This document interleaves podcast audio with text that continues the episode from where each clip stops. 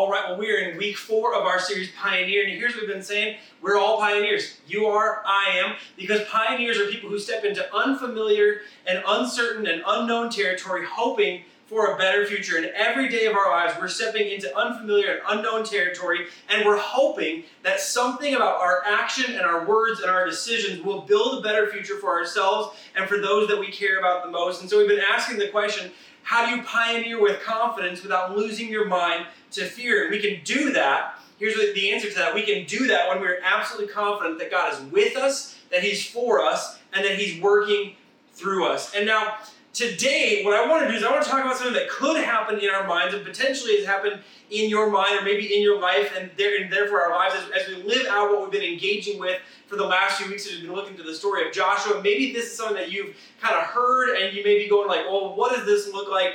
Because here's what we've been saying confidence doesn't come from our ability or our talent, but from knowing that God is with us, for us, and working through us. And that God takes full responsibility for the life fully surrendered to Him, and that a life fully surrendered to God, it looks like unreasonable obedience. And the potential danger in that is that we start to think, like, okay, so all I've ever got to do is like let go and let God. Have you ever heard that phrase before? You just let go and let God. Or maybe it, it, it almost sounds like, you know, Jesus, take the wheel. Like, you've got it all. I'm going on autopilot. I'm laying back. You've got the wheel. I'm going to take a nap. You wake me up when we get there because, because you've got it all in your hands. I don't actually really have to take anything into my hands. And so here's the thing that's obviously kind of a little bit of a silly way to talk or to think, but if, if like our confidence comes from God and takes and God takes full responsibility for our lives as we submit and surrender to Him, it almost sounds like God's really got anything and everything covered, and I don't really have anything that I have to do. Like there's nothing that's within my responsibility. There's everything is God's responsibility. Nothing really is my responsibility. It's all on God to act. I'm supposed to trust. I'm supposed to be faithful, whatever that means. But I think if, if we're not careful, being faithful can really come off as being passive and letting God do whatever God, you know, God, whatever God's going to do, or being being being passive and kind of hiding behind some spiritual language and not taking action when ultimately we, while we're saying you know, God's going to take care of it. So like if you, if you track with the story of Joshua to this point, like it kind of paints that picture a little bit, right? You know, crossing the river,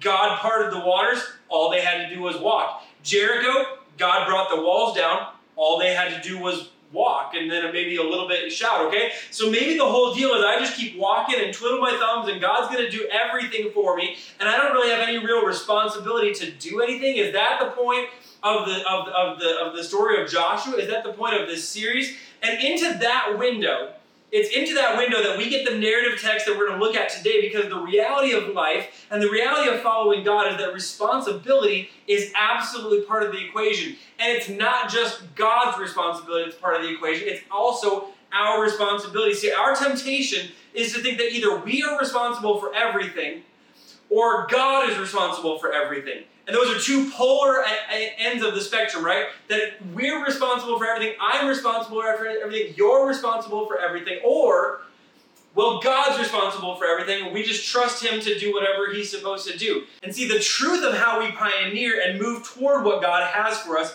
actually falls somewhere between those two polar opposites. And today, we get a great vivid, graphic example of what that looks like from the story of Joshua and the nation of Israel in the immediate aftermath of the victory of Jericho, and we learn some things along the way. In Joshua chapter 7, starting right in the beginning in, in verse 1, this first verse is kind of the whispered backstory that wasn't known to the people living out the events of the story, but it absolutely affected them. And so the whispered backstory would eventually come to be known, but they experienced the consequence of this whispered backstory. So let me whisper this as if these, these first few verses, as, as if this is the whispered backstory. But Israel violated the instructions about the things set apart for the Lord. A man named Achan had stolen some of these dedicated things. So the Lord was very angry with the Israelites.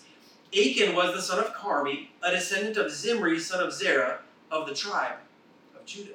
So, for those of you who were with us last week, you, you may remember that the last thing Joshua said to the nation, the last command he gave them before the walls of Jericho fell, was that they were not to take anything as plunder for themselves.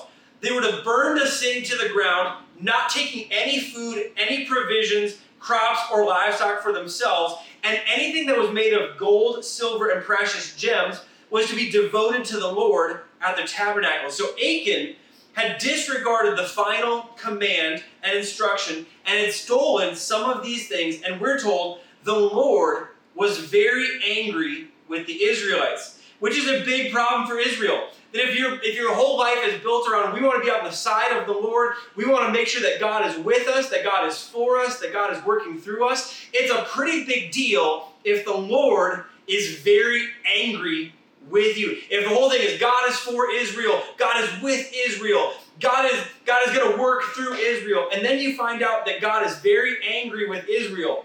That's a problem. In fact, some of us would go, you know what? If the Lord, I, am not entirely sure I want the Lord with me when the Lord is when the Lord is angry with me. Like, like that, like that's that's a pretty big problem. And and, and another big problem is is simply this that Israel didn't know at this point. Again, this is the whispered backstory. Nobody other than Achan really knew this was even going on. The other big problem is that Israel didn't know the Lord was angry at Israel. Like, like that's a pretty big problem. And because they don't know there's a problem, because they don't know that the Lord is angry with them, they move forward confident in their abilities, confident that God is with them, working through them to accomplish what He wants, to accomplish Him giving and delivering the promised land to them. And so that they move forward from their victory at Jericho and they spy this area outside of Jericho and they, and they, and they discover and they intend to go take it because it's part of the land that God has promised them. So Joshua, in verse 2, sent some of his men from Jericho to spy out the town of Ai. Now, Ai was a town, it wasn't artificial intelligence, you know, the, the, the, east of Bethel, near Beth Aven.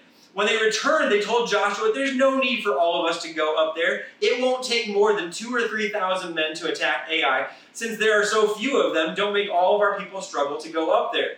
So approximately 3,000 warriors were sent, but they were soundly defeated. So they, so Joshua hears, we've got this tiny little village up there. It's not going to take our whole fighting force to go up there. Just send a few thousand people. It's gonna, we're going to take care. Of, like this is not a problem. This is not an issue. We got no issue. Like we're gonna, like you could even send the two or three thousand of our worst soldiers because this is like this is going to be easy for us after Jericho. But they were soundly defeated. The men of Ai chased the Israelites from the town gate as far as the quarries, and they killed about 36 who were retreating down the slope. The Israelites then were paralyzed with fear at this turn of events, and their courage melted away. And this is a simple, like, again, this, this isn't the point of where we're going today. This isn't the point of this story. But there is a powerful reminder here that yesterday's victory doesn't guarantee today's success. This is such a powerful truth to remember that what we did yesterday does not guarantee us anything in the future. Being strong in the last season of life doesn't mean that you'll be strong in the next season of life.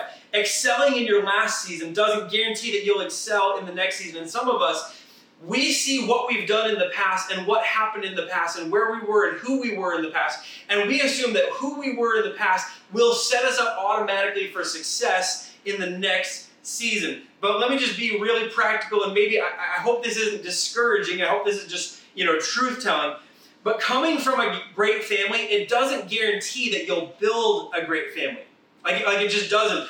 Being great at school doesn't mean you'll be great early in your career. Being great at the toddler phase of parenting doesn't guarantee that you'll be great at parenting the school phase. Being a great boyfriend doesn't guarantee that you'll be a great husband. Like, for some of us, we go like, like, oh, I've got this, I've got this, I've got this. Like, this is no big deal. I was so good at the last thing. Obviously, I'm going to be great at the next thing.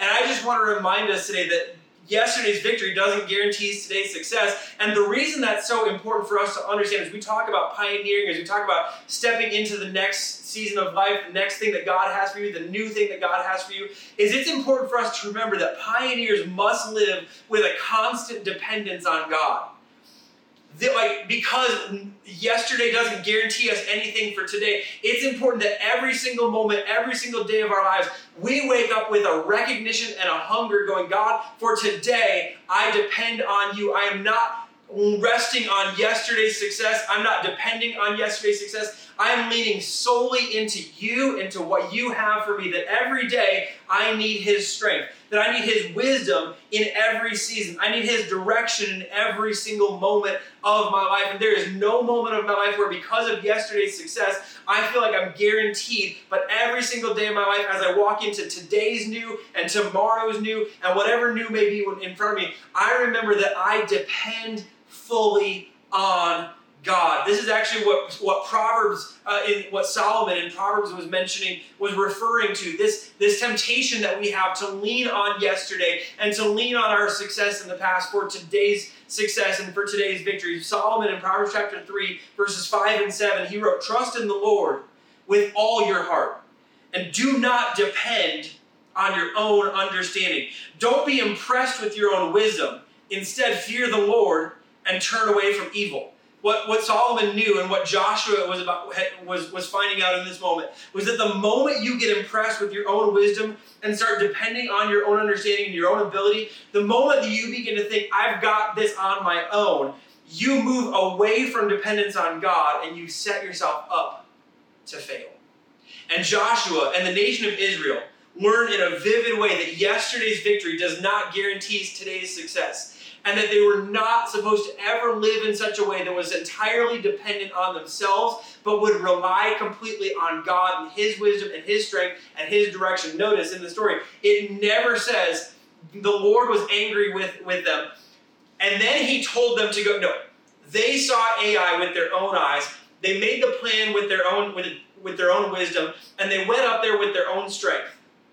And everything about that set them up for failure. Now, back to Joshua 7, we get their reaction and their response to the first time they, they have experienced military failure in the promised land. Joshua and the elders of Israel tore their clothing in dismay, threw dust on their heads, and bowed face down to the ground before the ark of the Lord until evening. They go into a season of mourning, a, visual sign of repentance, of mourning over what has happened. They're in full on God, what do we need to do? What is happening right now. We are praying to God. Then Joshua cried out, Oh, sovereign Lord, why did you bring us across the Jordan River if you're going to let the Amorites kill us? If only we had been, so, been content to stay on the other side. Lord, what can I say now that Israel has fled from its enemies? For when the Canaanites and all the other people living in the land hear about it, they will surround us and wipe our name off the face of the earth. And then what will happen to the honor of your great name?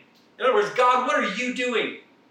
I mean, notice, did you notice that, like, there's not a verse that says, you know, Joshua's prayer of celebration when the walls of Jericho fell down because of God's, you know, because, because of God's hand at work. Like, this is God. Now, now things have gone poorly. What are you doing?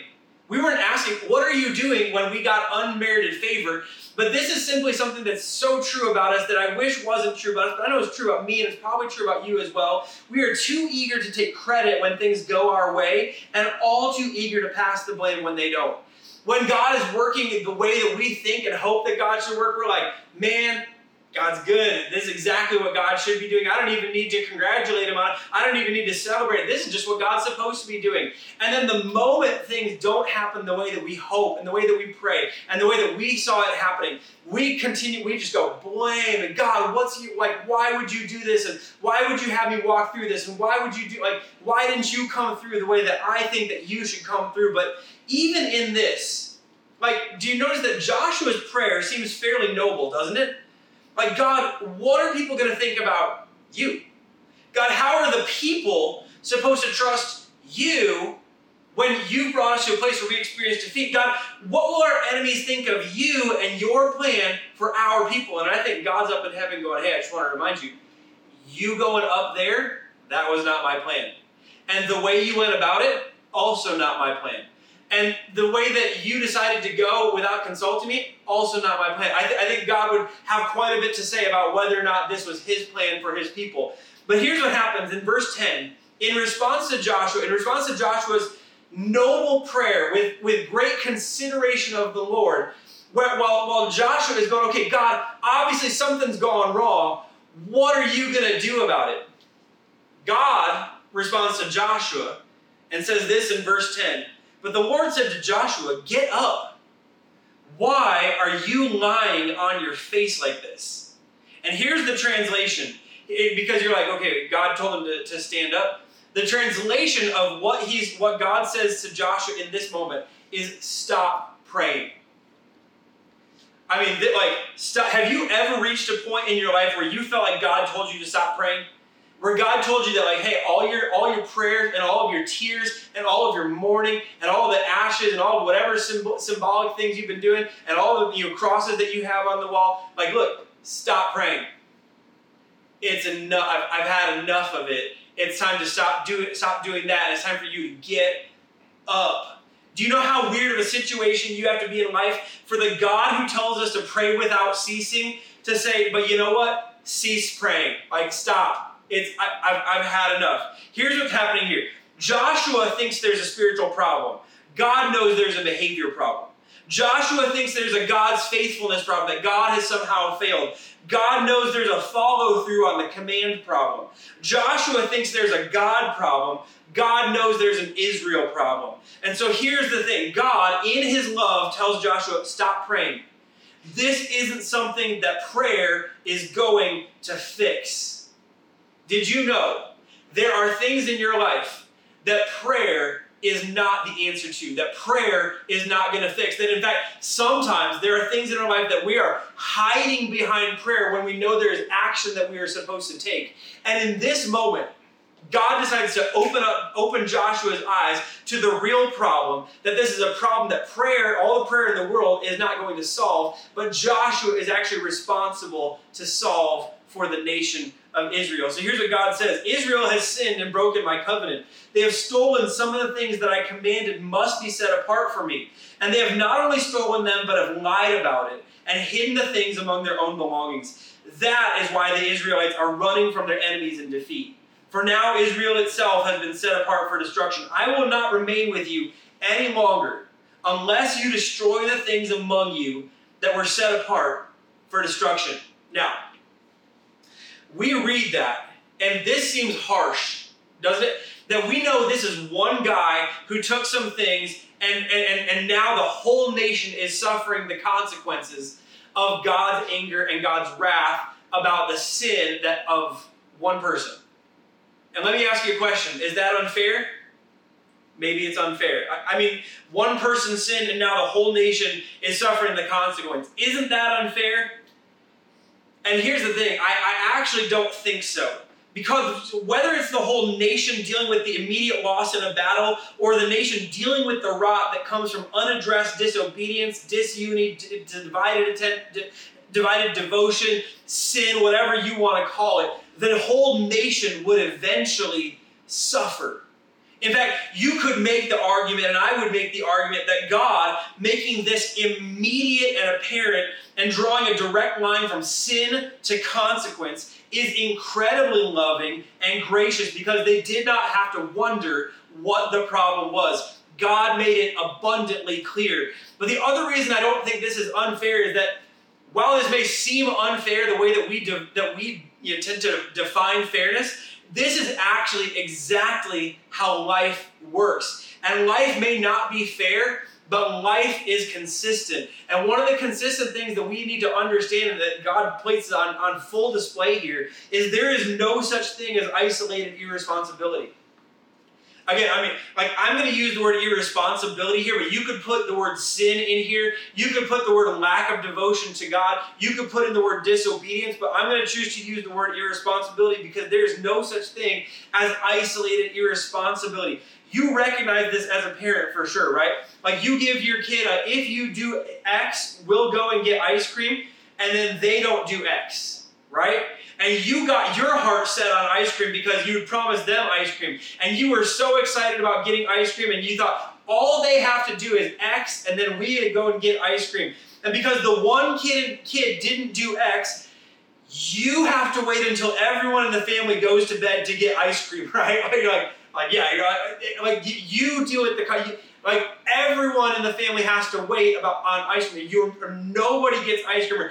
You wait until everyone else is in bed to get the ice cream because because they didn't do what they were supposed to do. Or you're married and your spouse gets irresponsible with finances.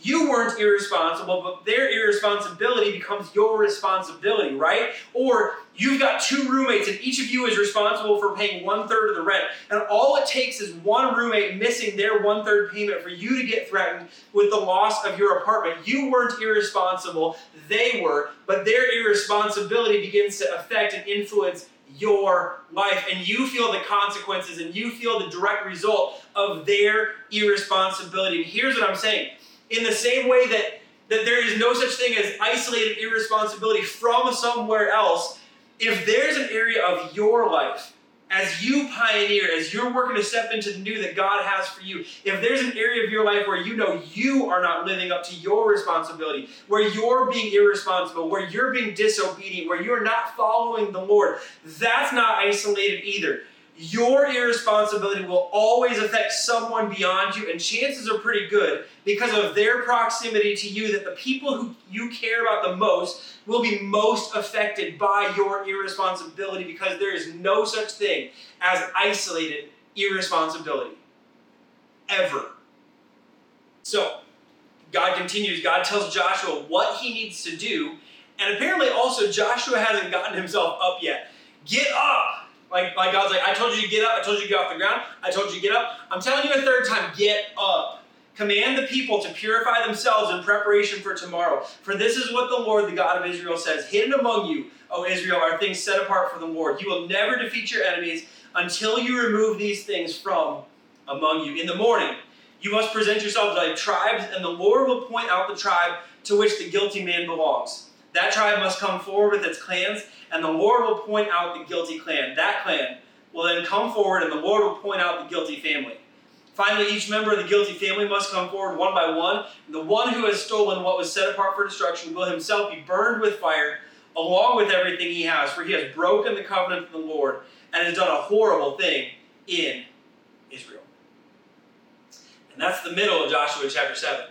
Rest of the story you can read for yourself. God helps them identify the culprit, and Achan eventually confesses to his sin. And then they take the devoted things, they, they go and dig them up, they take them back to Jericho where they're destroyed. And then the nation deals with Achan and his family as God has told them to. And after all of that, God's anger is assuaged, and Israel moves forward and takes Ai easily the next day. And if you're thinking, okay, well, why would we read a story like that in the middle of this series on pioneering and the, the like? We've had so many great stories of success and you know, do this and God does, you know, like trust God and God takes care of this, and trust God and God takes care of this, and and the whole thing is you know, trust God and God will take care of you in the next season of life. In the middle of that, why would we stop and have this story that begins with such disobedience and, and, and failure and begins with the breaking of the covenant and, and God deciding to just let the nation fail. Like, why, like, in a, in, in a series where we're talking about how to step into God's new, why would we stand and talk about this? And I think the reason it's so important for us to talk about this is because of the danger that we so often have of, of going, well, well I'm just going to trust God. I'm just going to trust God. I don't think God's going to really require anything of me. It's important for us to understand and be reminded that pioneers take complete responsibility for complete obedience to God and then trust God completely with the outcome. This is what pioneers do. Pioneers take complete responsibility for complete obedience to God, and they trust God completely with the outcome. See, this is that middle point in between the two extremes of I'm responsible for everything and God's responsible for everything. This is the middle point of that. This is the this is finding the correct balance of I'm going to take complete responsibility for everything that God has told me to be responsible for. And if, if, there's something that God has told me to be completely responsible for, if God's given me a command, if He's given me instruction, if He's given me wisdom, if He's given me His word, if He's given me a verse that instructs me to do this, then I am completely responsible for that. And I'm going to be completely responsible to completely obey what God has told me to do. And while I'm doing that, I'm going to completely trust God with the outcome of my obedience or the result of my obedience. That I'm going to do every, I'm going to take whatever action God has told me to take. I'm going to say whatever words God has told me to say. I'm going to go wherever God has told me to do. Like, I am completely, I take complete responsibility for my complete obedience to whatever God has told me to do, to say, to go. Like, for every bit of it. And then I'm going to completely, what trust looks like in that is I'm going to completely trust that God takes care of whatever God has told me to do. This isn't let go and let God. This is take responsibility for what God has told me to take responsibility for and then trust God. This is far better than let go and let God. This is this is not Jesus take the wheel. This is Jesus if you put the wheel in my hands, I'm going to steward it well. I'm going to be responsible for getting the car safely where it's called to go. And God, for whatever goes beyond my ability to do that, I trust you to completely I trust you completely with whatever the result and whatever the outcome may be. This is that middle point. So here's the question. Have you, compl- have you taken complete responsibility for your complete obedience?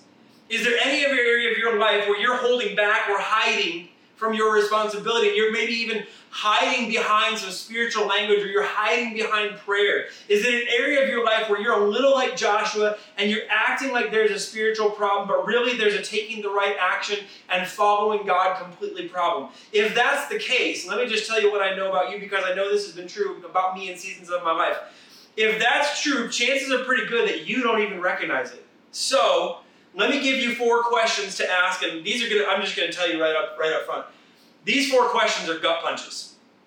These are gut punches. So I, I, am not gonna I'm not trying to pull any punches here, but I want to let you know this is this is this is hard. These these questions are hard to hear. They're even harder to embrace and they're even harder to actually sit with long enough to think about if there's an actual answer and to actually answer the question. But I'm telling you, if if taking the right responsibility has been somewhat difficult for you, and you feel like you're responsible because you're because you're thinking spiritually, because you're thinking about God, and you're and you're trusting God, and you're you're being spiritual about, about what's going on in your life. I'm just telling you, these are four questions that will move you forward. So here's the four questions. Are you praying God will do something when you haven't been willing to play your part? Like, so many believers I know, like, I'm praying for revival. Okay, well, are, are you doing anything that would lead to a revival? Are you taking personal action to, to develop a revival mind or a revival heart, or whatever revival looks like? Are you taking personal action? Well, I'm praying neighbors would come, neighbors and people that I work with, I'm praying they would come to know Jesus. And I think that's great. You absolutely should be praying that. But let me ask you this Have you ever shared your story? Have you shared your faith?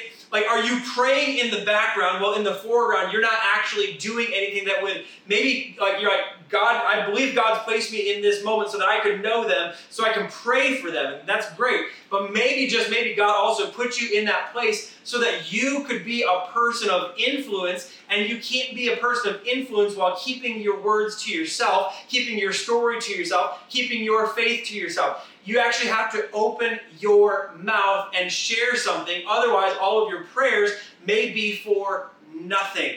I'm praying, maybe you're praying that God would change their heart and change their behavior. You know, there's someone in your life where there's some, uh, there's some, there's some behavior, there's a heart issue, there's something going on. You're like, God, I just want you to change their heart, and I want you to change your behavior. But you haven't ever had the difficult conversation about their irresponsibility that you know you need to have. Like, are you praying for something where you haven't been willing to play your part? And if you're if you're praying for something, then you're not being willing to play your part. I'm just telling you, unfortunately, you are not living up to responsibility. You are not taking complete responsibility for the complete obedience, and then trusting. You're, you're trusting God for an outcome that you are not playing your part to make a reality. Let me ask you the second one. If you're like, I don't, I don't, I don't think I want any more questions. Let me give you three more. Are you trying to pray your way out of a situation that you have behaved your way into? Right? Yeah. That's exactly the question I didn't want to hear. That's the gut punch question. Maybe you, let, let me just tell you some realities of your life. You have behaved your way into the financial situation that you find yourself in. If you've been using credit card uh, debt like crazy, if you've been taking out loans on top of loans, loan to pay off another credit card to pay off the last credit card, and it's transfer, transfer, transfer, transfer, you don't even realize that you're racking up all kinds of fees. You have behaved your way into the financial situation that you find yourself in. You have behaved your way into the marriage that you have today for good or bad. And if you're like you, you, if you're praying, maybe if, if you're praying, you know, God, give me a healthy marriage, but you're not doing anything to actually make the marriage healthier, if you're not following what God says is His plan for how husband and wife are supposed to interact with each other, if you're praying that God would bail you out of the financial difficulty that you have found yourself, that you have dug yourself into, but you're not willing to make any financial changes, I'm telling you, you are praying, you're trying to pray your way out of a situation that you have behaved yourself your way into. And I'm just going to tell you this as your pastor, with all the love in the world, you have to behave your way out of a situation that you behaved yourself into. Just like you can't talk yourself out of a situation you behaved yourself into, you can't pray your now. You should pray about the financial situation. You should pray about the marriage. Like some of you, you it, it's possible that you're praying for a healthy romantic relationship while you're continuing to go to the places where you have found all of your unhealthy past partners. And I'm just telling you, if you're if, if you're praying to do well in school while you're not dedicating time to study, what's true of you is that you are a person of prayer and you're a spiritual person. But unfortunately, you are an irresponsible spiritual person. If you have substituted prayer for taking responsibility, you are not you are not a responsible person of prayer. You are an irresponsible person who prays. And it's time to stop praying and pr- praying for things that you need to behave your way forward. Again, pray all you want. Pray without ceasing. But make sure that you back that prayer up with their action and the responsibility and the obedience to whatever it is that God would have you to take. You're like, I don't want any more questions. Here's number three Have you been using prayer as a way to avoid an obvious solution? If you're praying for work, but you're not applying for jobs, you are using prayer as a substitute or a way to avoid an obvious solution. If you're praying for your kids, but you're not willing to engage with them, if you're praying for your kids but you're not willing to discipline them, I'm just telling you, you are you are missing an obvious solution and you're using prayer as like, well, I'm just praying about it. I'm really praying about the situation with my kids. I'm really praying for work. I'm just telling you, some of you, you're using prayer as a way to avoid or act as if you're being responsible while being irresponsible because you're missing an obvious solution. You're praying for a change in that relationship dynamic while covering for their irresponsibility. There's someone at work where you're going, like, I'm just like having to deal with this and deal with their irresponsibility, deal with their irresponsibility, deal with their irresponsibility, and it's crushing me and it's taking me away from my work. And I'm praying that something would change, but you're tolerating and putting up with and empowering their irresponsibility. And the thing that you may need to do, the obvious solution, would be to let their thing fall. Like, I don't like that. I don't like that either. I, I don't like it one bit. But the obvious solution, you're like, I'm just praying for them. I'm praying something changes, praying something changes. And what God might be saying is like, hey, the thing that needs to change is you stop keeping their plate spinning and let it fall. And they will realize that there are consequences to their irresponsibility, and the consequences do not all have to fall on you? Have you been using prayer as a way to avoid an obvious solution? Here's the fourth one Have you fully obeyed what God has already told you to do? Chris, you should have stopped after that first one because these have actually gotten harder and harder and harder. Yeah. Have you fully obeyed what God has already told you to do? See, here's the thing we are all responsible to the level of our revelation. See, every one of us is responsible for what has been revealed to us. So if God has already addressed it in His Word, you don't need to pray about it. Right? Yep. Wish you would have stopped again before this one. If God has already addressed it in His Word, you don't need to pray about it. Let me give you a few things you don't need to pray about. You don't have to pray about whether or not you're supposed to be honest. Be honest. You don't have to pray about whether or not to pay your taxes. Pay your taxes. You don't have to pray about whether or not to love your wife or respect your husband. Love your wife and respect your husband. You do not need to pray about having sex outside of or before marriage. You do not need to pray about whether or not you're supposed to stay faithful to your spouse. You don't have to pray about these things. These things have already been revealed in God's word. You don't have to pray about whether or not you're whether or not you're supposed to tell the truth when, when you're speaking to the police. Like that, like you don't bear false witness. This is this is the like we're all responsible to what's been for for what's been revealed to us, and some of us it's, it's the stuff that's in God's word. For some of you, there's a thing that God has spoken to you about, and He said, This is what you are to do, and you did it once, but you didn't keep doing it. And the thing that, that, that is holding you back in this very moment of your life is that you took responsibility once, but you didn't take complete responsibility. And so the question is have you fully obeyed? Have you continuously obeyed? Have you obeyed until God told you to stop?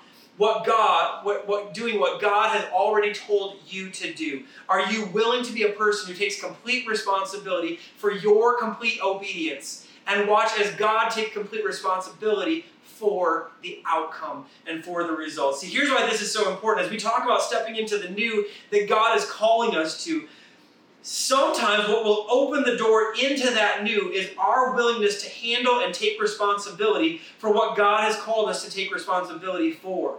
Just like the nation of Israel couldn't move forward until they had dealt with this, you may not be able to move forward until you deal with that thing that you need to deal with.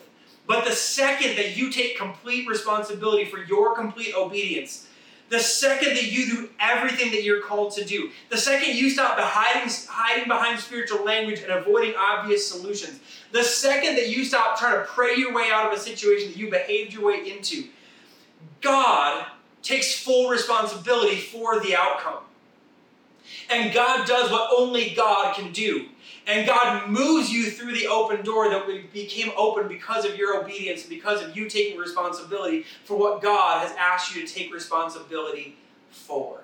And when God takes control, and when God moves you, and God when God pushes you, and when God opens the door all the way, I'm just telling you, He moves you forward towards what He has for you. And if you want to pioneer, if you want to step faithfully into whatever God has called you to step, step into, whether it be as a parent, whether it be as a married person, whether it be in your career or your education or whatever other area of your life, if you want to pioneer with confidence, that starts with aligning yourself with God by taking complete responsibility for your complete obedience. And when you do that, God will take full responsibility for the outcome and for the result of your obedience. So let's stop hiding behind spiritual language. Let's stop ignoring the real problems and ignoring when we know the real solution. Let's stop doing all of that and let's simply decide to be pioneers who take complete responsibility for our complete obedience. And watch as God does what only God can do as He takes complete responsibility for every outcome of our lives. Let me pray for you. Heavenly Father, thank you so much for who you are. Thank you for your love, your grace, your mercy. Thank you for your wisdom. And thank you for these challenging words, this challenging idea. God, for some of us right now, the whole thing is, is it's time for us to stop praying and it's time for us to take action. It's time for us to stop hiding behind spiritual language and it's time for us to take action. It's time for us to stop avoiding obvious solutions and be, be, be, because we desire some more complicated spiritual thing. It's time for us to simply do what you've called us to do. And so, God, today, as we as we talk about pioneers, we think about pioneering as we move into new stages of life, as parents, as as as as you know, married people, as as people in our careers, as as divorced people, as, as people in our community, God, I pray that whatever new thing you're calling us to, I pray that we would make the decision right here and right now that no matter what you call us to, whether it's simple, whether it's complicated, whether it's difficult, whether it's easy, I pray that we would be people who take full responsibility for our complete obedience. And God, I thank you that as we do that, you will take complete responsibility for every outcome in our lives. So, God, have your way in us, have your way through us. We thank you that you are with us. We thank you that you are for us. We thank you that you want to work through us. And God, I pray that we would be people who are willing to work as you work through us. God, help us to take full responsibility, complete responsibility for our complete obedience and watch as you do what only you can do and take full responsibility for every outcome of our lives. We love you, God. We pray this all in Jesus' name. Amen.